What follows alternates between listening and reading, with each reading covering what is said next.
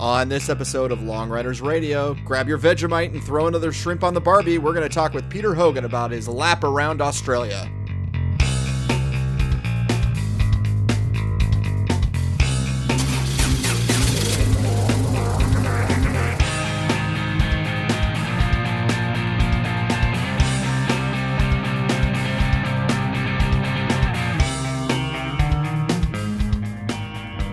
Well, hey there, everyone. Justin here. Well, guess what happens in a month? And I, I think, am prepared. I hope. Uh, remember all that stuff I said a couple episodes ago about, oh, the bike's ready. I'm not going to change anything. Yeah. Well, decided uh, that I really wanted a new set of bar risers, and so I ended up getting uh, replacing the MV Motorrad uh, bar risers that I had on the bike with some HeliBars uh, risers, and I love them. It puts me in a much better position. And now the bike is where I want it to be. And uh, there will be no changes. You heard it, heard it here. No more changes to the bike. Uh, I actually have probably made more changes than I should have prior to this rally, but hey, it's a new bike, and I got to get it ready, and I got to get it so it's it feels comfortable for me. So it's better now, even if something goes goes wrong with the changes I made. It's better than what it was. So this episode, uh, if you frequent the Iron Butt forums, you may have seen uh, Ox34 Peter Hogan uh, in his lap around the paddock, and it's a IBR uh, Australia ride. Basically, what they do is they got nine days to get around the whole continent, and uh, that is not exactly the easiest thing in the world. So we're going to talk with Peter.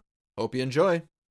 Well, on the line, all the way halfway around the world, uh, I have Peter Hogan, who just did what he's calling a lap of the paddock, a, a, complete lap of Australia.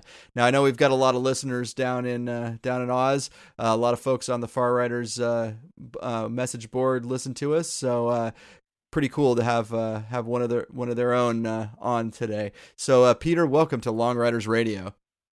Justin, thank you very much. yeah, thanks for having me on. Hey, absolutely. And you want to give give everyone a little little introduction Oh yeah, yeah, certainly, yeah. So uh, yeah, I'm Peter Hogan. I live on the uh, the eastern eastern seaboard here of Australia in Newcastle. It's just a couple of hours north of Sydney, and uh, I've been riding long distance, which is basically what we're talking about here, for um, a few years now. I just came upon it uh, accidentally in a way, but uh, so I started in, in 2008, and um, with the Far Riders group, which is a uh, effectively like a ride to eat group here in Australia.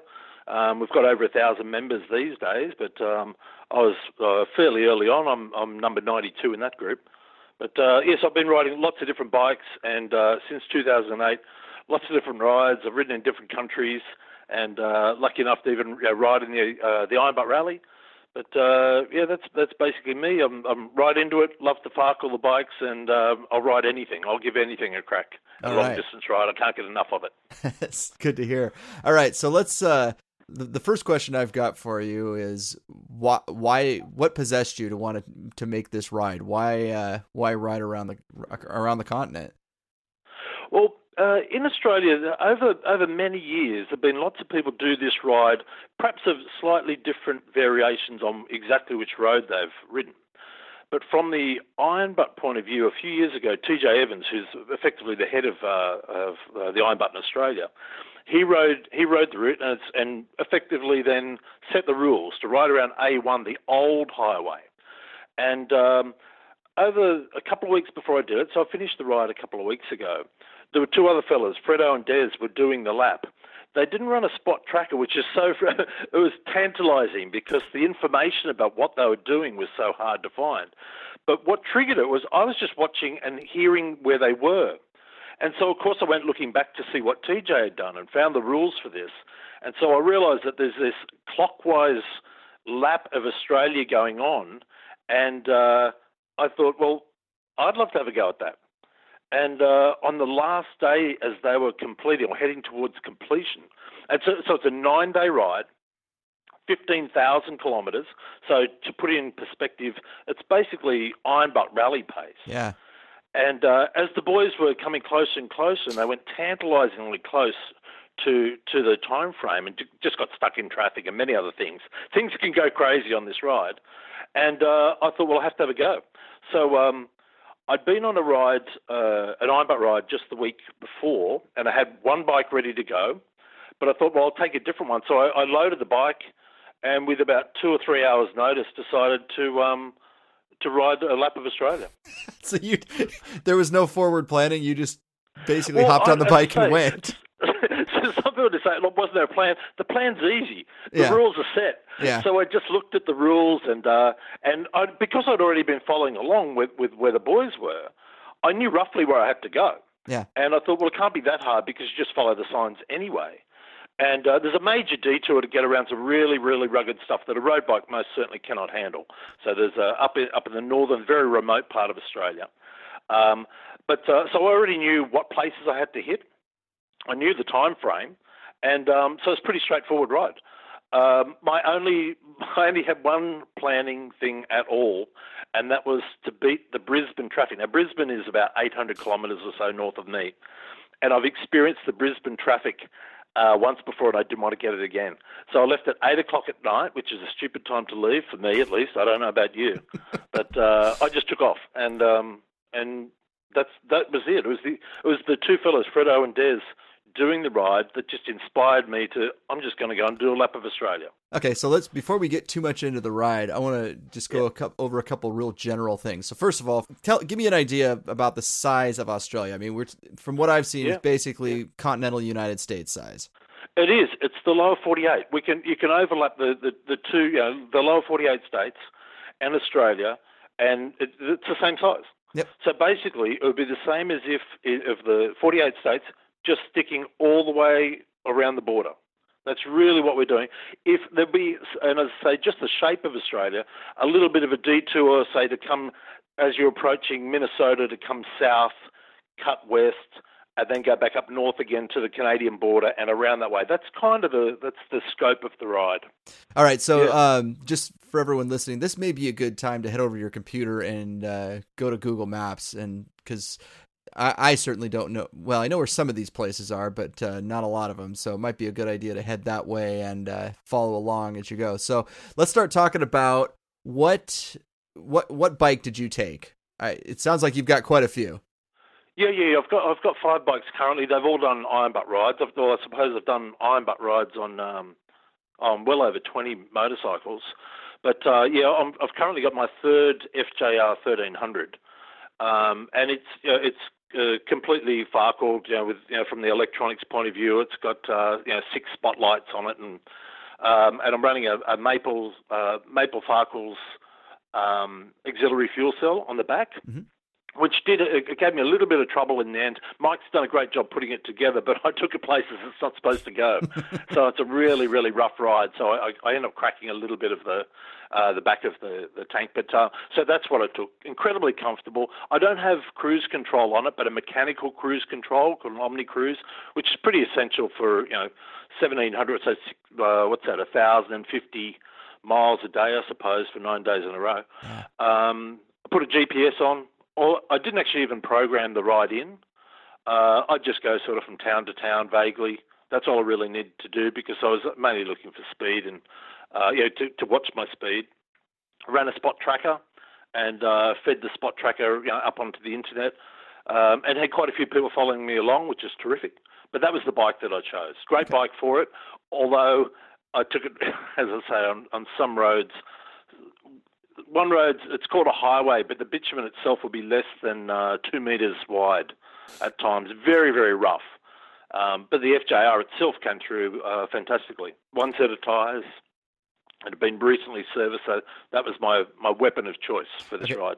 So uh, what kind of tires were you running?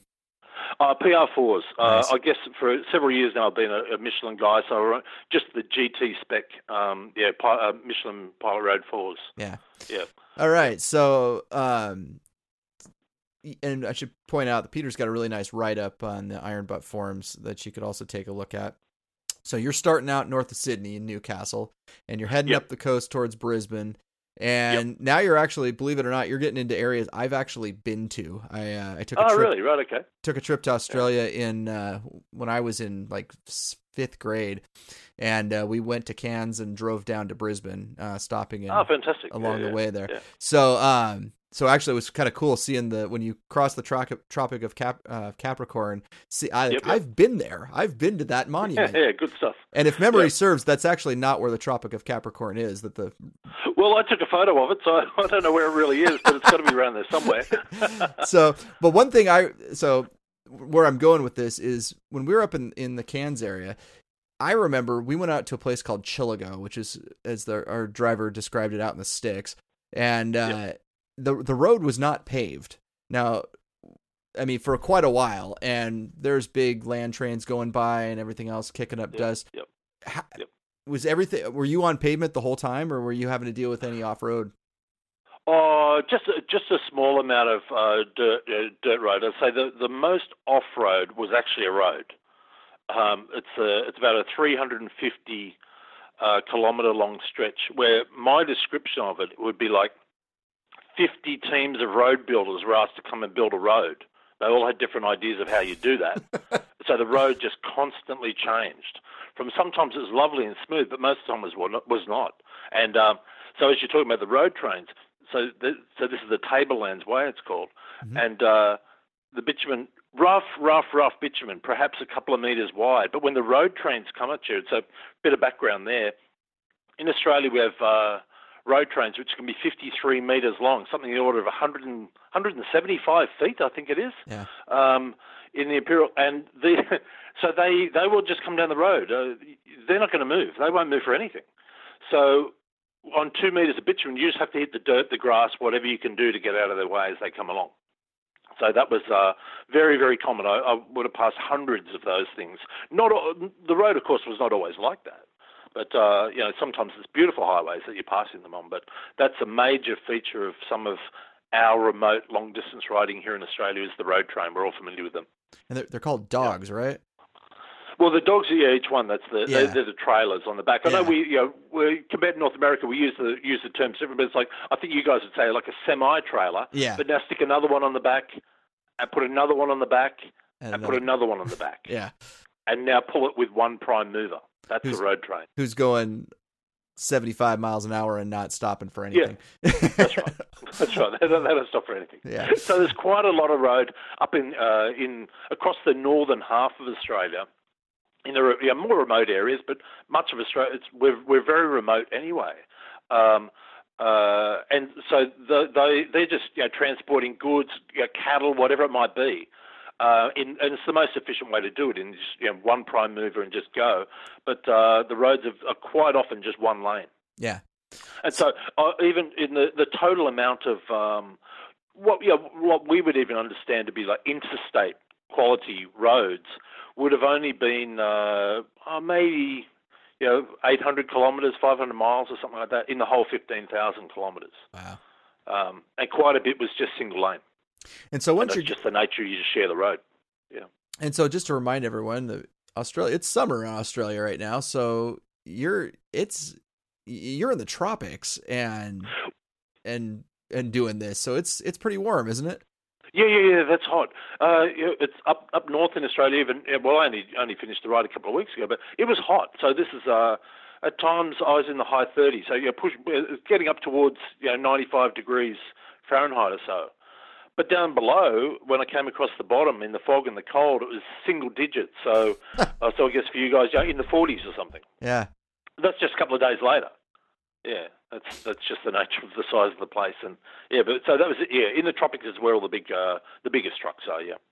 All right. So you're cruising along the northern uh, part of Que- Queensland there, and you had to take a little Yeah. bit of a detour. You want to talk about yeah, that? yeah, yeah, yeah. So uh, that's basically in the Iron Butt rules for this ride. It's because right at the Gulf of Carpentaria, which is this big chunk taken out of uh, uh, out of the northern part of Australia, um, you cut across due east, uh, sorry, due west from Cairns.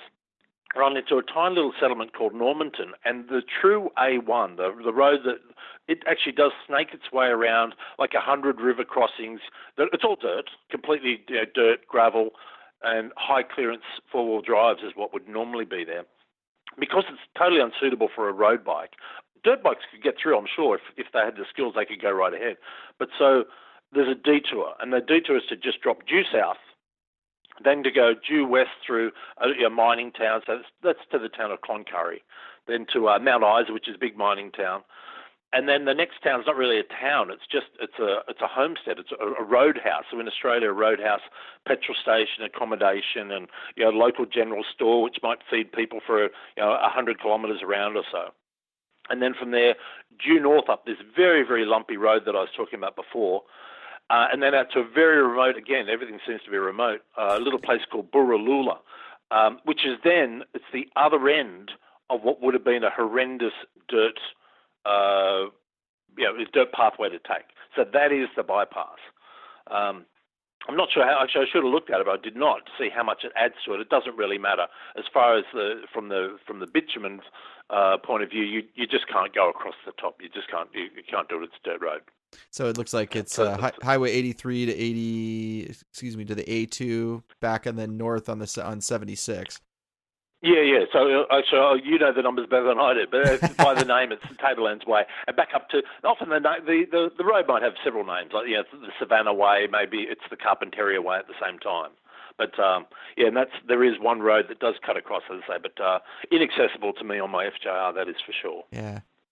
Yeah. All right. So yeah. you mentioned you're kind of doing you're doing basically iron butt pace. I mean, yeah. What was the what was the most mi- miles or miles or kilometers you did each day?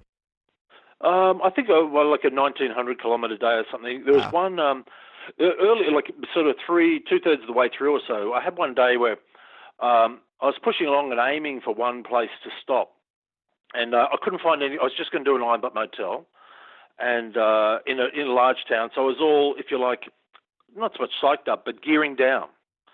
And uh, so I, you know, trying to just you know relax, come down. I want to be able to sleep, you know, within minutes, basically putting my, my head on, head on the bench and um, I overshot that. I couldn't I couldn't find accommodation there, so I, I came to the next town about uh, you know 50 miles away, 80 kilometres away, and uh, so that sort of put me behind, and uh, I was a bit overtired that day. So I think the the you know, the day following that one, I think I only did about 1,200 kilometres in the in the 24 hours because I was you know sleeping early on, and uh, the last, the latter part of that day was really, really rough with uh, fog and bad weather. Yeah, so that, that slowed me down enormously. But yeah, so I think somewhere from the about 1900 kilometres in the longest day and down to about 11 or 1200 kilometres in the shortest day. Yeah. Okay, so the clock, of course, because I wasn't, I, I wasn't keeping a standard. You know, go to bed at, at uh, midnight, wake up at four o'clock, kind of thing. My days sometimes overshot or were short based on where I started the day before. So how yeah. many ti- how many time zones does Australia have? that you had to deal with time changes? Uh, yeah, uh, but, uh, four. We've got the three main time changes. There's no, we don't have the daylight savings at the moment, which is a bit funny because, like I think in the US, some states observe daylight savings, so uh, and others do not. Um, so there's just the three time zones, and across the bottom, the Nullarbor Plain, there's uh, again these roadhouses, and there's a, there's you know three or four or five of them. They have a completely separate time zone themselves it's like halfway between the two states that they're kind of uh, in the middle of. So they observe a different time frame, which is very confusing when you're trying to keep your documents in order. And I try to do good documents. it makes no sense the time that they're telling you. It doesn't make any sense compared to your bike clock, which is what I use. And uh, and, you, and, and your, your mobile phone, of course, has gone completely berserk. It doesn't make any sense at all. But yeah, that's just this uh, a little strip of several hundred kilometres um, with a, a strange zone. But really, it's it's three time zones. Yeah. Okay, so where we left off talking about the ride, you were in Bur- Borroloola. Yep. Um, yeah, so... yeah. Which is uh, that was an interesting thing. As I came into, I, I got gas there, and uh, as I walked in the door, I was basically greeted with saying that some bloke, you know, fella, uh, some bloke phoned about you. So as soon as I walked in the door, the girl there knew because no one else was out there on a road bike. she just knew it was me, and I was asking about um, if the road were clear to go. You know, the, the, uh, one of one of the fellows from here, the, uh, an iBot rider and um, a, a, prominent far rider here, uh, Michael Morris, Fat Man, he'd called ahead to ask if the road was clear, and I'd already known that there was a trouble spot. So that's what that's what that conversation was all about. So the girl at the uh, at the petrol station told me that um, yes, the road is clear. So if you want to, it was clear, but it wasn't wasn't fun. Yeah, it was not fun at all. so if you had to describe riding across Northern Territory here, could, if you could, can you put that into perspective for somewhere in the United States? Is this like kind of the southwest? Is it more rural? Than... Uh, yeah, yeah, yeah. It's uh, parts of it will be like say I've ridden across Highway 50, a spectacular road, uh, yeah, across Utah and, yeah. and Nevada. So some of it is like that. But then you, I guess even like that part of you know, of your world, that um, you can come around a corner from what's otherwise fairly barren. And I actually love the beautiful wide open spaces that we have, and then drop into quite gorge sort of country, mm. and then move on again. But that's yeah, it's very flat, you know, complete 360 degree views. Um, and there was an there's an awful lot of it. I think we're about the flattest continent on earth, so there's an awful lot of that. So how, how I'd say yeah, the southwest. I'd say yes. Yeah. So how big a deal of it was how big a deal was finding gas? And I mean, was that something that was a problem, or was it fairly easy? Uh, no, uh, well, I, I, was using the auxiliary tank, although because I'd had the I'd had the, the problem with the, the frame at the back of that, I, I for a couple of days I backed off on using that, and I already knew my, my petrol points, so I've I've ridden around there before overnight in some some parts of Australia, it's very hard. There's uh, one part I think is uh, 870 kilometres with no 24-hour fuel. Hmm. So you know that's whatever that is. You know, it's uh, over 500 miles yeah. with no late night fuel. So you do have to pick your way carefully through that. And uh, so there's a bit of speculation, you know, as people were following my light, my ride along, trying to figure out my timings of why I was doing, why I stopped there, and and it was just basically to get myself through. In the end, I didn't have any real bother, but uh, that's mainly, I guess, just background knowledge. So, I would not want to just hop on a bike and go riding with no idea where you're going because yeah. in a, you can, uh, you know, it's not at all uncommon to have you know, four to five hundred kilometres. Uh, the, the, we have one road that cuts Australia in half, and um, although there is one like a, an automatic card swipe, we don't have much. We don't have many of those in Australia it's a bit unreliable. So again, the main road cutting Australia in half north south, there's a 670 kilometre section with mm. no overnight fuel. So if you're not running an auxiliary tank or carrying jerry jerry cans or something, uh, it's very hard to get through if you get your timing wrong. So uh, yeah. on on the same same type of question about water, how how did you deal with water? Oh, I carried a I had a CamelBak. Um, on the back of the bike. So I've got the it's a flatbed tank that I have on the back, mm-hmm. just a Pelican case on top of that. And uh, I just had a three liter um, uh, CamelBak on there with a retractable cord. That's I'm, I'm well used to that. At times, like say even uh, when I rode the Iron Butt Rally, I had a ten liter um, one of those because I wasn't sure how I'd be going. In fact, in the US, it's much easier. And uh, I just topped up. Normally, I start my day with uh, iced coffee I'd been off coffee for a couple of months before, uh, just to uh, you know, wash the caffeine out of my system. I have two iced coffees in the morning. Otherwise, when it was hot up north, watered down Gatorade and those sorts of things. But otherwise, water's yeah, water's easy to get. Okay. Far more expensive um, than fuel. Yeah, I yeah, bet. Yeah. yeah. So it was somewhere in this. I was reading your in your ride report. You you found a jogger on the side of the road. Oh, that was at the tail end of the most bizarre experience. So as I say, it was uh, Des and Fredo that they'd inspired me, and I didn't know about any troubles that they'd had. But um, the same fellow I said before, uh, Fat Man, he he saw my spot tracker and realised, okay, I'm back in civilization. I'd come down from the detour. I was just uh, filling up at a place called uh, Cloncurry, and uh, Michael called me up and he was just talking about how things are going. Yeah, yeah. And I, I said, it's all going fine. And he said, I've got a guest here. I said, oh, who's that? he says, it's Des. It's Wingman. He just he was the one who just completed this sub 10, 10 day ride himself. So he put Des on, and uh, Des elaborated on this problem that uh, that he and Fredo had had through a really rough section on on this very remote road where it was underwater, and it had been graded, um, and they couldn't see what they were going through. And like jet skis, they managed to somehow get their gold wings through. God. But Des just wanted to really reinforce to me that it's about 200 meters, you know, 200 yards across, and uh, very, very rough. So I'd been riding slowly into the into the setting sun. I'm heading due west into the setting sun, and uh, I came upon this spot. At first, I'd thought I'd, I'd already found one. Oh, this must be it. Until I crested a rise, and what I could see in front of me, again squinting into the sun, I could see water on either side of the road, on the right, we course ride on the left hand side of the road, but a very narrow strip on the right hand side of the road that I could see. So, I, okay, I knew it was dry. And then progressively longer and longer wheel ruts to the left hand side. So, as the road was sloping, I suppose, into the water. So, you know, it's, it's very wet up north and can be, you know, flooded for a while. So, I knew, okay, I should be able to get through. So, I'm doing normal road speed. I slowed down a little as I just, you know, peered into the sun. So, you know, about 90 kilometres an hour, whatever, uh, 55 miles an hour or something. And all of a sudden, the bike the handlebars just went berserk. I was shaking and sliding all over the place. I, I really couldn't figure out for the first few seconds what on earth was going on until after about 50 meters of coming, you know, my, my handlebars shaking all over the place and me thinking I'm going to fall off. I glanced down on the road and I could see the paint as the I'd come through. So that's just the center line. I'd actually I'd come through gravel. There's enormous chunks of gravel up to like uh, about the size of an egg. Jeez. And I just shot into it at 90 kilometres an hour because I couldn't see it. It was just road coloured. And uh, that's when I thought I'd lose it and came to a, a, little section in the middle that was less covered by the gravel. That's where I could see the paint where I finally realised what had happened. I was just, I was sh- shooting through tons of gravel on the road.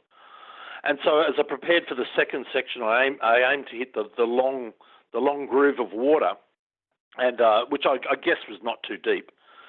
And uh, yeah, just pulled the clutch, and I, I, was just I spun the wheel up. I was just you know, rooster tailing out gravel everywhere out of the back of the FJR. But at that point, the the, the back is fishtailing, and the front's just happily just sliding through. Uh. So it's perfectly stable, you know, uh, as I'm spinning the back wheel. And just, because I had to, I still had to go at least 100 meters of gravel like this. So I'm just sliding along quite happily as I, as uh, spinning the wheel up. But the the bizarre thing is, while I'm doing all of this, and it's just noise and clatter of rocks going everywhere, I looked up ahead, and in the middle of nowhere, like this road is 240 kilometres from one end to the other, with no proper. There's no road, no side roads. There's no intersections. There's nothing. I look up ahead, and there's a jogger jogging out of the sun toward me. and it was just as bizarre. While I'm just slide, fishtailing, and I've got no dirt skills, I'm fishtailing all over the place, watching this guy who's just jogging towards me as he's rock, running toward the rocks. And my thoughts were like, he's just a normal guy. He's not a not a marathon runner. He's got a black singlet, his normal work pants. He's got just some old pair of sneakers. He's jogging to me. As this odd odd thought hit me as I'm looking at this big big left arm of his, this big hairy man arm, and I thought if I drop it, he'll be able to pick me up. and uh, but I'm just fishtailing and sliding. The front end's just casually dancing its way out out of the gravel. And as I came out, it's like, well, I didn't drop it. And uh, so I gave him a nod and a wave, and he gave me a nod and a wave, and I just kept on going. And I still don't know where he was going and where on earth he was coming from. I never saw his car. I didn't see anywhere for 20, 30, 40 miles a driveway. I've no idea where he's coming from. But um, that, that was me, my very, very bizarre Twilight Zone experience, cutting through this little hole in the in this poor old little highway, the Carpentaria Way. All right. Uh, so, now, as you're as you're kind of coming uh, into Western Australia, how's the yep. how's the scenery changing as you're coming towards the coast? Oh yeah, again? yeah. From, so yeah, from from that point, that's where I hit the. Uh, my next point was about hundred kilometres from there, and then you just go due north up to Darwin. You know, the the, the sort of in the middle of Australia. That's mm-hmm. the northernmost town. And then uh, you come back down three. So I, and I stayed a, a, few hours there. I spoke to TJ, who'd done the first ride. He saw my spot and realised, okay, he's come into into Darwin. So we had a quick little chat, and uh, I just had to sleep on a uh, on a park bench there for a, a little while, and then uh, yeah, you come back down about. Uh, so that's all dark at that point, and um, I came back down 300 kilometres to a little place called Katherine, and then from there it's so I'm right in the middle of Australia, up the top and then it's a straight west detour. Glorious. I've been along that piece of road once before in the opposite direction, but uh, as I say, because so much of this ride, was so remote, I'm not familiar with it. But that was spectacularly beautiful. I'd love to go back at a slower pace and see it again. But some beautiful rivers, gorgeous, wonderful, wonderful territory. So that's uh, across then into the northern part of Western Australia. So on my way around, it took me over three days to get through the state of Western Australia. Mm-hmm. It's that big. So just looping around into there. So uh, yeah, that was it, and incredibly hot. Uh, by the time I was there, I, I don't, you know, my, my bike was saying it was 38 degrees, and it was pretty horrible. But uh, anyway, uh, pushed on. But that was into yeah, some beautiful, beautiful territory. So as you, in your in your ride report, you talk about. I mean, you've actually talked about this as in as we've been talking here. But as you come down into kind of the Perth area, people are somebody is standing on the side of the road waving at you. Basically, and it, it seems yeah, like a lot of people were following you. Well, yeah. So there's a there's a fellow there, Gus. So Gus, Gus is you know, one of our well-established long long distance riders, and I've done a couple of hundred CCCs, and, and Gus has escorted me into town. It's a little thing. We we get a kick out of it. We love it when they come over here from the west as well. But um, I'm just you know this is when I'd overshot my mark. I'm tired as anything. It's like oh no, I've got to go through Perth. I don't really know where I'm going. And uh, on the side of the road, here's here's Gus, and I knew straight away. I recognised his bike immediately. And uh, so he just gave me the wave, and I started to slow down. He, no, no, no, wave me on, go, keep you keep going. And he jumped on behind me, and then uh, hopped in front. It was just terrific to have some company. I'd ridden with um, uh, another fellow, Paul Vopel, uh, Ghost Rider, over in Queensland for a little while, but otherwise I'd, I'd had no company uh, for, for days. And uh, so it was actually it was it was terrific to go through a big city with lots of zigzags, and I actually found it quite hard to um, to follow the, the signage. But Gus just said, "No, get on my tail and just chase me through," and uh, so that was terrific. Yeah, so uh, that's a couple of fellows that come out. I think in, in all I had uh, ten riders come out and meet me on the side of the road. Wow. It was great. Yeah, yeah, it was, it was, it's wonderful. So and then from there, so that's that's just sort of skirts through the, the suburbs of Perth, and then heads south, you know, r- right down to the to the southwestern corner um, of Australia in some lovely, lovely, lovely forested areas, just spectacular. Your hardwood trees, really, really tall trees, wonderful little winding roads. That again, I'd love to go back and see them in, in different circumstances. Um, and uh, it cut across. So now, at that point, it's like, well, okay, now I'm turning, I'm turning towards home. That's that's I've that's I've hit the most westerly point. Through the uh, forest in in the uh, fading daylight that day, I'd phoned my wife, and she was able to get me some accommodation up the road. Well, like up the road, I think it was about 500 kilometres away or something. And uh, I was enjoying my ride until I hit fog, the worst fog I think I've ever ridden in. It was it was horrendous. So I I hated it. um, I was just completely fogged up. Traffic, the, there was, was sparse traffic, but again, these great big trucks just belting down the road 100 kilometres an hour the other direction. You only get a couple of seconds warning that they're there. They're not. They don't slow for anything. Um, and at times, much of the time, I think I was down to about uh, first, you know, just grinding along in first gear yeah. um, until I finally found my accommodation for the night. But um, yeah, that was, that was pretty tough. So was that the um, only so hotel you stayed in? Yeah, uh, no, I stayed in. Uh, again, my, my wife got me all the accommodation. I'd have a chat to her and say, "Can you find me some accommodation, you know, wherever?" So I stayed in. Uh, I got accommodation at uh, Mount Isa, that's up in Queensland. Okay. Um, over in uh, near Broome, um, when I cut across that beautiful piece of road into West Australia. And uh, a little place called Roebuck, again, one of these road houses where there's really not much beyond a petrol station and some accommodation. Just key in the door. That's that's what I did in all three places. Hmm. So um, yeah, when I now down in the southern part of, of Western Australia, that was my last uh, hotel. I was gonna say, but there's yeah, a lot of IBA motel uh, for you. Yeah, yeah, yeah a lot of IBA. So I basically I do I don't mind. Uh, I'm happy to run 24 hour days, but um, back to back it gets very difficult, of course. So you've got to you have to have a strategy. My preferred strategy is to have a nap at dawn, with the transition of the light, and a nap uh, in the afternoon, like same thing, sundown if I can get it, if I can time it right and find somewhere, and then somewhere in the night for you know an extra hour or so. I'm I'm quite happy to do that for day after day. Yeah. So, so um, that, that, was my napping strategy. Yeah. But I must say, to, to get the, after the really rough night in the fog, I just I you know just sort of made a a, a pact with myself. I want six hours off the bike. I just needed to get off the bike. Yeah. So it's terrific to have a, a you know roof over my head and a shower and somewhere to wash my clothes, that sort of thing, uh, on that day. So that, that was terrific. So along this um, kind of southeast, or excuse me, southwest coast of Australia, is this pretty rural in yeah. here as well? Yeah, yeah, yeah. So it's a uh, again a lovely big forest, but then from once you once you round the corner and start heading toward the Bight, then yeah, that's that's yeah, open spaces. But where I was, it was quite rural. The, I, I spoke to a local um, shopkeeper just on dark, and uh, and he said, well, from from about here, this is Walpole was the name of the town. He said there's a lot more farms from here on in, so you know, slightly less chance of kangaroo strike, which is our number one concern here in Australia. Um, and I, I, was lucky, completely lucky. Perhaps I saw 20 mm. in the whole trip, whereas uh, other times I've seen well over a thousand in a night. Um, so it's it's pretty hairy at times. But so I had no troubles at all with wildlife this trip. Oh, that's good to hear. Um, and yeah, so it was more more rural from there. Yeah. Yeah, it's a. And then it goes to you, once once you continue further east again, that's across the Nullarbor. That's not rural. That's Nullarbor. No trees. Hmm. It's the treeless plain for hundreds of kilometres without no proper trees. it's a very strange piece, part of the world. Yeah. So uh, let's see. So in terms of and this kind of relates to the the rural aspect did you have yep. cell phone coverage this whole time or are you kind of going in and out of it as you come to towns uh, well i i didn't i never checked uh, at any point except in a town hmm.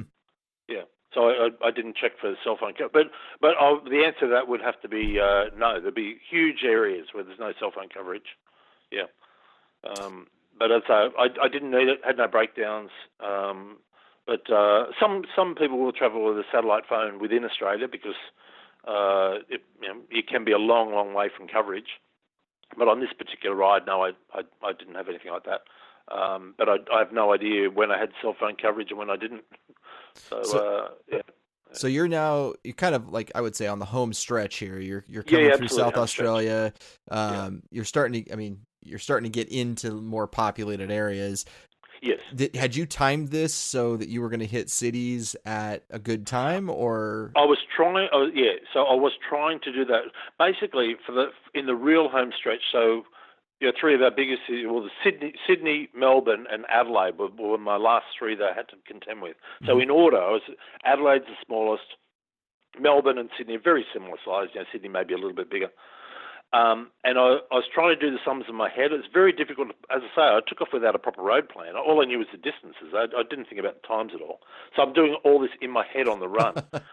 and uh, so I came into. I was about 300 kilometres uh, on the on the wrong side of uh, of Adelaide uh, in the morning. I thought, okay, that shouldn't be too bad. I won't rush through here because I'm going to hit the morning traffic. So I came through there later um, and that was in the middle of the day where you go straight across, you, you're up the main street of Adelaide, one of our biggest cities, um, in, in the middle of the day. But again, it was not peak hour, thankfully. Um, and uh, so I thought, okay, that's, that's fine. I'll, I'll sort Adelaide out in the middle of the day. And then in my mind, I'm jumping ahead, that's fine. I'll then hit Melbourne in the middle of the night. So I should be able to pass through there okay knowing that when I hit Sydney in the afternoon, Friday afternoon, I knew that was bad. I knew it would be bad no matter what I did. Um, but I thought that was more manageable, so I, I, I stuck with that little plan and just sort of uh, you know cobbled it together as I went. Um, coming through Adelaide, I was looking forward to. There's a lovely climb to the southeast of Adelaide, just gorgeous climb up out of the city, and and again what what most of us would recognise as an interstate quality uh, road, at least for oh, it seems about 50 to 100 kilometres. That's a that's a big deal out of a city in Australia to have that that quality road. And uh, as I came up out of the city, it was just into fog and rain. I, I just couldn't uh. believe it. I just been, I was like, no, no, no more fog and rain. And I had that rain with me for hundreds, of, oh, maybe oh, I don't know, seven or eight hundred kilometres of rain after that, I suppose. but coming up out of the top, I saw I saw a wonderful vision. It's terrific. Uh, one of our, our riders here is an Adelaide local. Um, we call him Jeff the chef, but Jeff Jeff Gebler. He's up the top. I could just see him, and in my mind, it's very clear. This is an enormous man. I've no idea how tall Jeff is, but he's tall, very very tall, on his great big blue Super Tenere, which looks small. I've got a Super Tenere myself, and I know I don't look like that on it. and so I knew immediately, oh, this is Jeff. And uh, as soon as I knew, I thought, oh, thank you. And he just hopped out in behind me, where, as I say, fog and rain. It was absolutely miserable, and I was having a ball. I was just chasing chasing Jeff through this, and it was it was just such a, a lovely feeling to be welcomed like that. We hadn't said a word. He just waved on the side of the road and uh, picked me up. It's just it was terrific. Just a, it's a real lift on a ride like that. Yeah. And uh, so he escorted me out of town. There's a little, it's a funny little twist, I suppose. As you exit, so uh, the road's the A1, but where you pass through the city is the M1, like motorway one.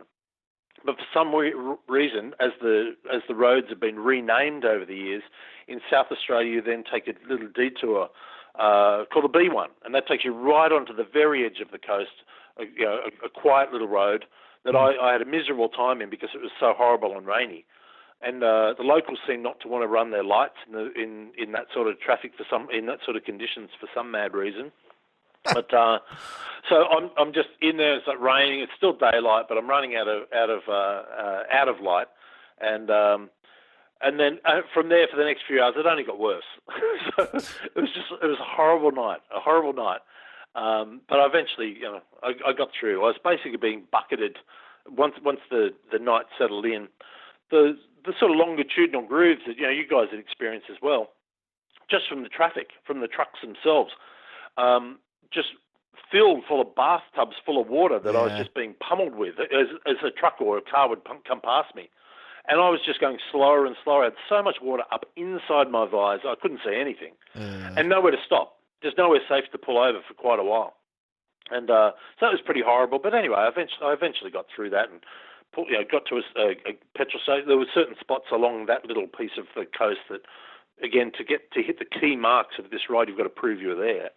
And uh, so I, I hit those and dried my helmet out and held my breath and put, put it back on again. I tried to get in before I fogged up, and thankfully, not too far from there, it started to fine up.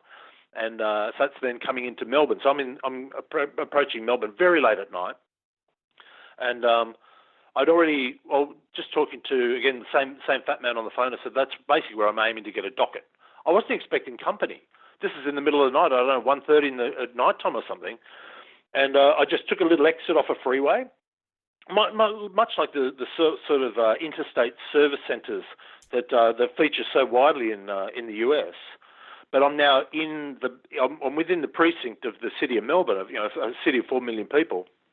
Just took the exit to the off to a gas station, and uh, I've got an, an Iron Butt an Iron Butt rally veteran, Derek Sutton's there, Fat Man himself's there, another fellow Fillmore. We've got two guys that have done 50 cc's. It's like crikey, it's 1:30 in the morning and I've got these three big dogs here to greet me. I thought this is serious. This is really serious.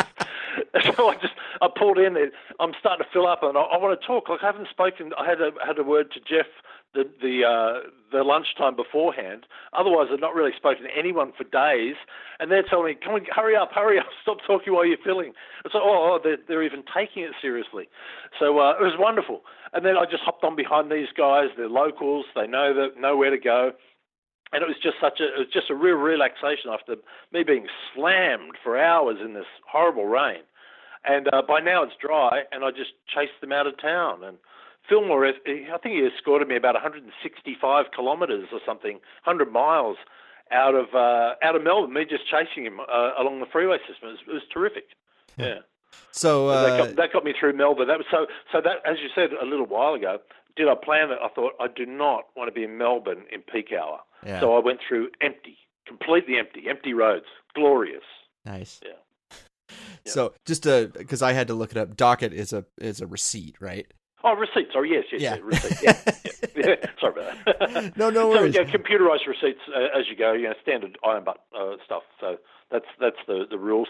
I was luckily I was lucky all the way around, even in the very remote places. Again, I, I've done quite a bit of this, so just sort of half planning, okay, if I hit here, I'll hit there, and I'll be right for a docket there. It's 24 hours, that sort of thing. So uh, I had no no troubles with uh, dockets receipts um, at any point. So that was a good thing. So you hit yeah. you hit Melbourne just right, but you didn't hit Sydney just yeah. right. No, no. I had a lovely ride. Um, from that, as as I was with this fellow Fillmore, he he delivered me out. Uh, he got me out of Melbourne, and then uh, another fellow, Graham Hackle. Uh, Hackle came back. He he rode about uh, hundred kilometres back towards Melbourne to pick us up, and then turned around and rode back with me. Oh, and nice. so rode back through his hometown, and you know, stopped for gas there, and then through the through uh, the Sunrise to another another little remote town called uh, Cann River where there was a fellow not far. He lives. Uh, John Negus is not far south from here, maybe uh, 100 kilometres. But he had ridden about 800 kilometres down to this little place called Cann River and just waited. He just waited for me to turn up. And so I turned up there on dawn on the glorious, glorious day, the final day to come home. I've been watching the clock and doubting for a couple of days. I was really quite concerned that I'd run out of time. But uh, just kept on plodding, doing what you have to do, and uh, and so the two of us just had a, a fantastic ride, uh, just the, down the south coast of New South Wales and around the corner of Victoria into New South Wales. Very very pretty roads, beautiful stuff. Hmm. Some lovely little towns to pass through, but of course, being the A1, the old highway, there's no freeways here. This is all just small towns you just come around a little little town across the you know, the local bridge through the main street of the of a small town with your feet on the ground on an iron butt iron butt rally pace ride where you're just walking your bike through a little village somewhere and uh, but we had a lovely time it was, it was a terrific uh, terrific day to ride and um, then of course all the way all the way through the big big doubt is the the unknown of how long is it going to take me to get through Sydney Mm-hmm. And uh, so I knew that I'd be coming in on Friday afternoon. Now, it's it's pretty thick traffic on any Friday afternoon. Uh, but uh, when so I was riding with John, we'd made it through. We crossed under. We, we I took the the harbour tunnel. So in Sydney Harbour, beautiful place. You go under uh, under a tunnel and pop up. John went over the bridge for the fun of it, and we met on the other side. Um, but the A1 takes the tunnel, so I took the tunnel. We stopped at the first available gas station shared a sandwich, had a drink, felt like I was home. I've only got about 150 kilometres to go. We checked the traffic and it's all looking very, very light. I said, oh, wonderful, this is going to be a breeze. Got back onto the road and went about five kilometres, just ran into gridlock. It's just complete gridlock for well over an hour. I was walking the bike, the poor thing's overheating. I'm trying to sneak, I can't lane split, I'm too wide for that. John's on his little Aprilia, so he's entertaining himself dancing between the traffic, but I couldn't move anywhere like that. so it was, and all the time I'm just watching the clock. And my, I punched in, as I said, I was only doing sort of one town ahead, one town ahead, and as you know, as, you, as most GPSs are able to do, they, they can estimate when you're going to get there. So I had hours and hours when I started started the gridlock, and I thought I'm just I'm going to be stuck in traffic. Uh. When the clock runs out, I just couldn't believe that I'd come all this way and I was going to be foiled by the traffic. But uh, anyway, hung in there, hung in there. And by the time I was about to hit the freeway, and that's to turn off this just a small city highway with side streets and traffic lights all the way, that's the road I was on. At the very, very tip of the of the motorway, the police were booking uh, uh, on, on ticketing, ticketing, you guys might say, a car parked in a no stopping zone. So there's only two lanes there. Someone had parked and blocked up oh. for 10 kilometres, more, 15 kilometres. this snarl on a Friday afternoon was just blocked through one foolish person who'd parked where they could weren't allowed to park. So I couldn't believe that that's what the problem was. But anyway, oh. from there it was just onto the freeway, and again it was a little bit busy on a Friday afternoon, but that, that was okay. From so, there I was just heading up to the outskirts of my town, that's Newcastle and uh, made it made it through there and had a had a welcoming committee there, which is absolutely wonderful. Um, and uh, signed off, and I'd done my fifteen thousand kilometer lap of Highway One. So you done. have so in the rules you have nine days to do this. Yeah, nine days. How? Yeah. What was your final time? How close did eight you cut days, this?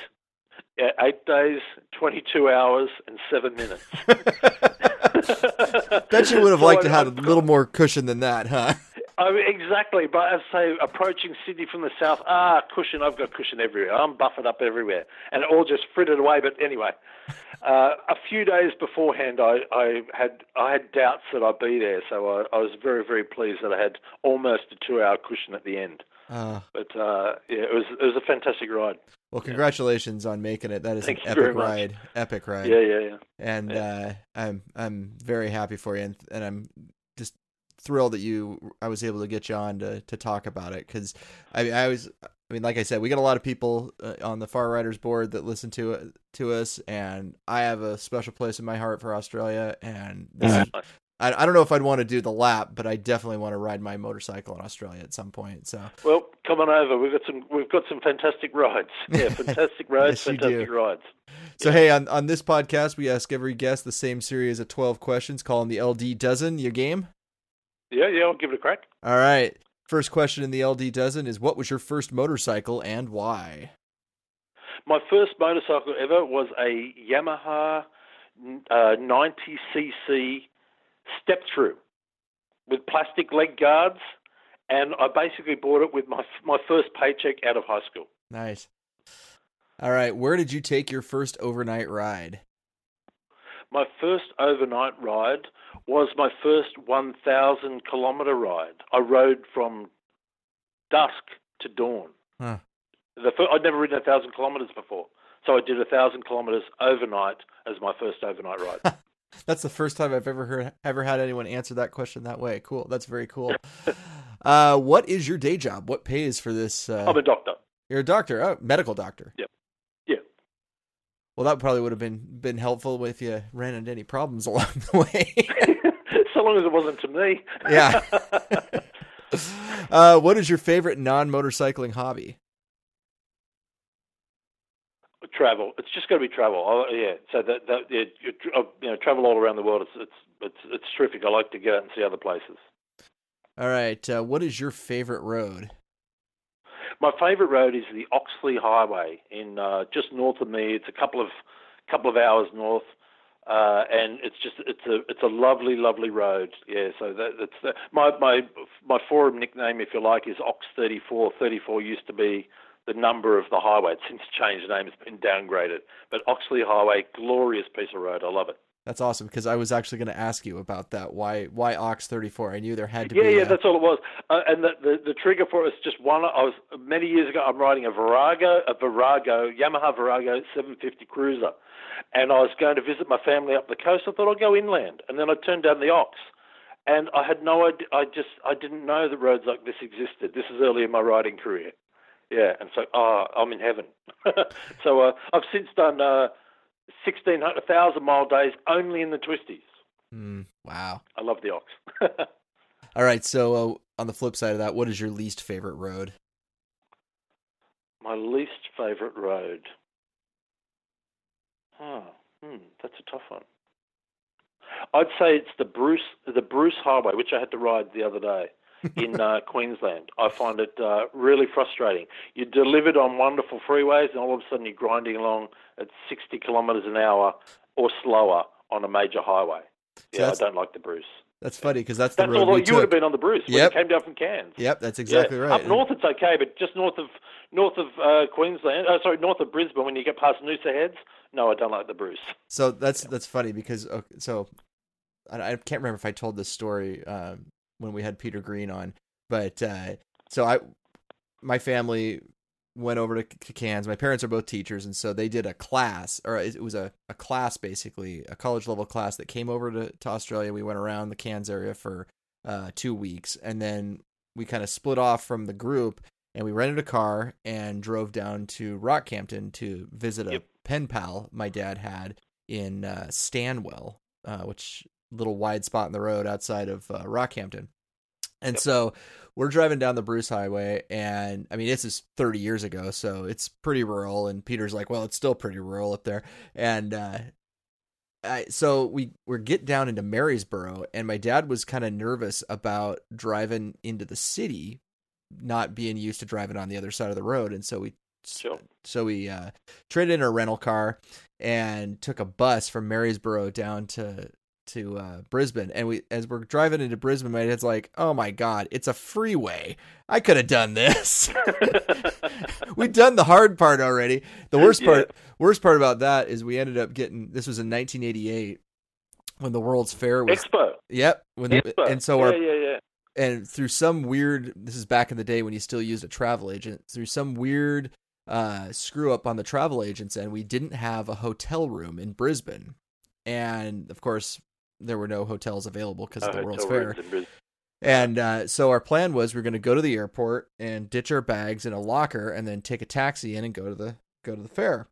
Well, we get to the airport and there's no no uh, lockers, and so we had no way of getting rid of all our duffel bags full of crap. Yep. And this is the old Brisbane airport, which I can I can probably still map out for you because we were there for 30 hours waiting for our flight to leave, and I mean it's basically two rooms eh, with a bar in the middle of it, and uh, yeah, so that was I was never been so happy to get on a plane in my life, but Yeah, nice. so uh, all right, back to the LD dozen here. Uh, Yep. w- when you're navigating, you use Basecamp, Streets and Trips, or paper maps. uh, base camp. And if you're gonna get a new bike tomorrow, what's the first Farkle you're gonna put on it? Lights. Lights. How come? I'm light obsessed. My Tenere's got 10 spotlights on it. It's awesome. I'm not frightened of the dark. I used to be. no, no lights. For me, in Australia, if you're riding long distances, you need lights first. You're going to need fuel, but you need lights first. All right. So we've we've hit on a couple of your current bikes, but w- tell us all about what's in your stable right now. Uh, yeah, so the, so the FJR, yeah, so that's my third one of those. Uh, I've got a Super Tenere. Uh, again, it's uh, auxiliary fuel cell. It's got those 10 lights up front, incredibly comfortable.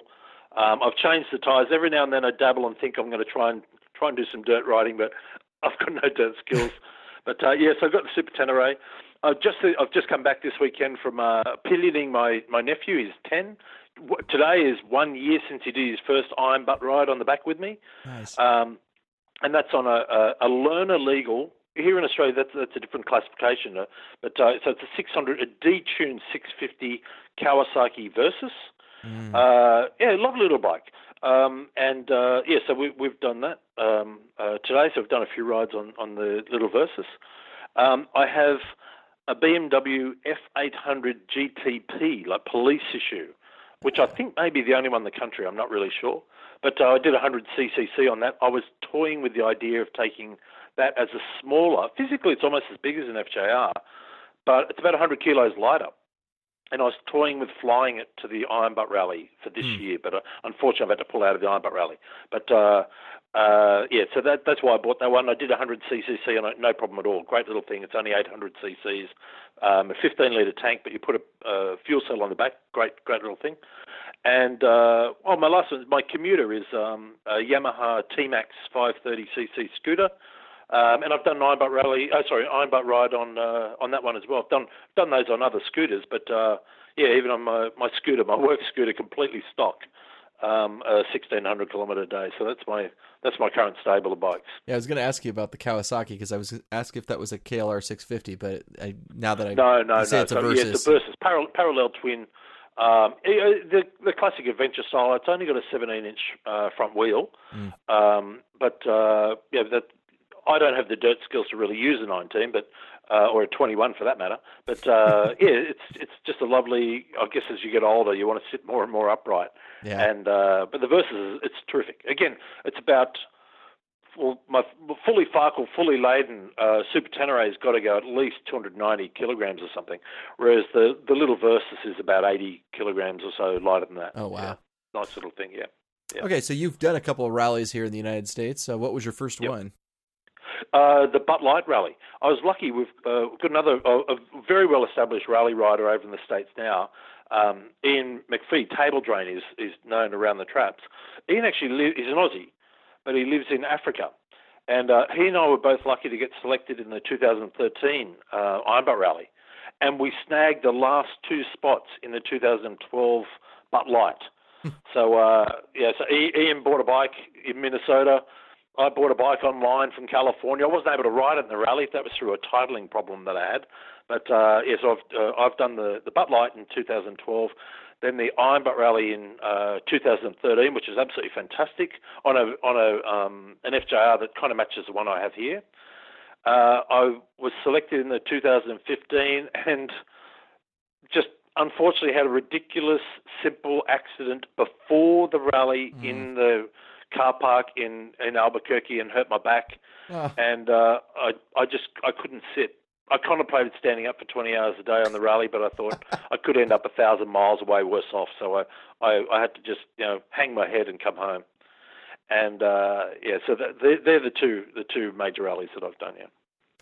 all right. Uh, what is the your favorite or the most interesting location you've been to on your motorcycle? Interesting location I've been on my motorcycle.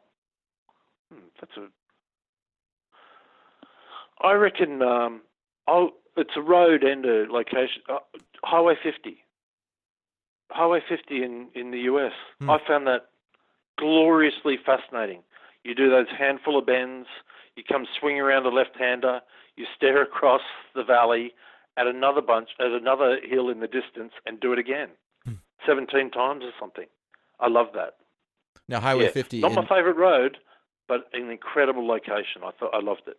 Which which part of Highway 50 is that? The part in Utah? Oh, so I woke. Uh, so I. I now can't remember the town. This is on the Iron Butt Rally. Uh, I was somewhere near Salt Lake City. Coming, Okay. I think I was south of Salt Lake City, yeah. heading towards Reno.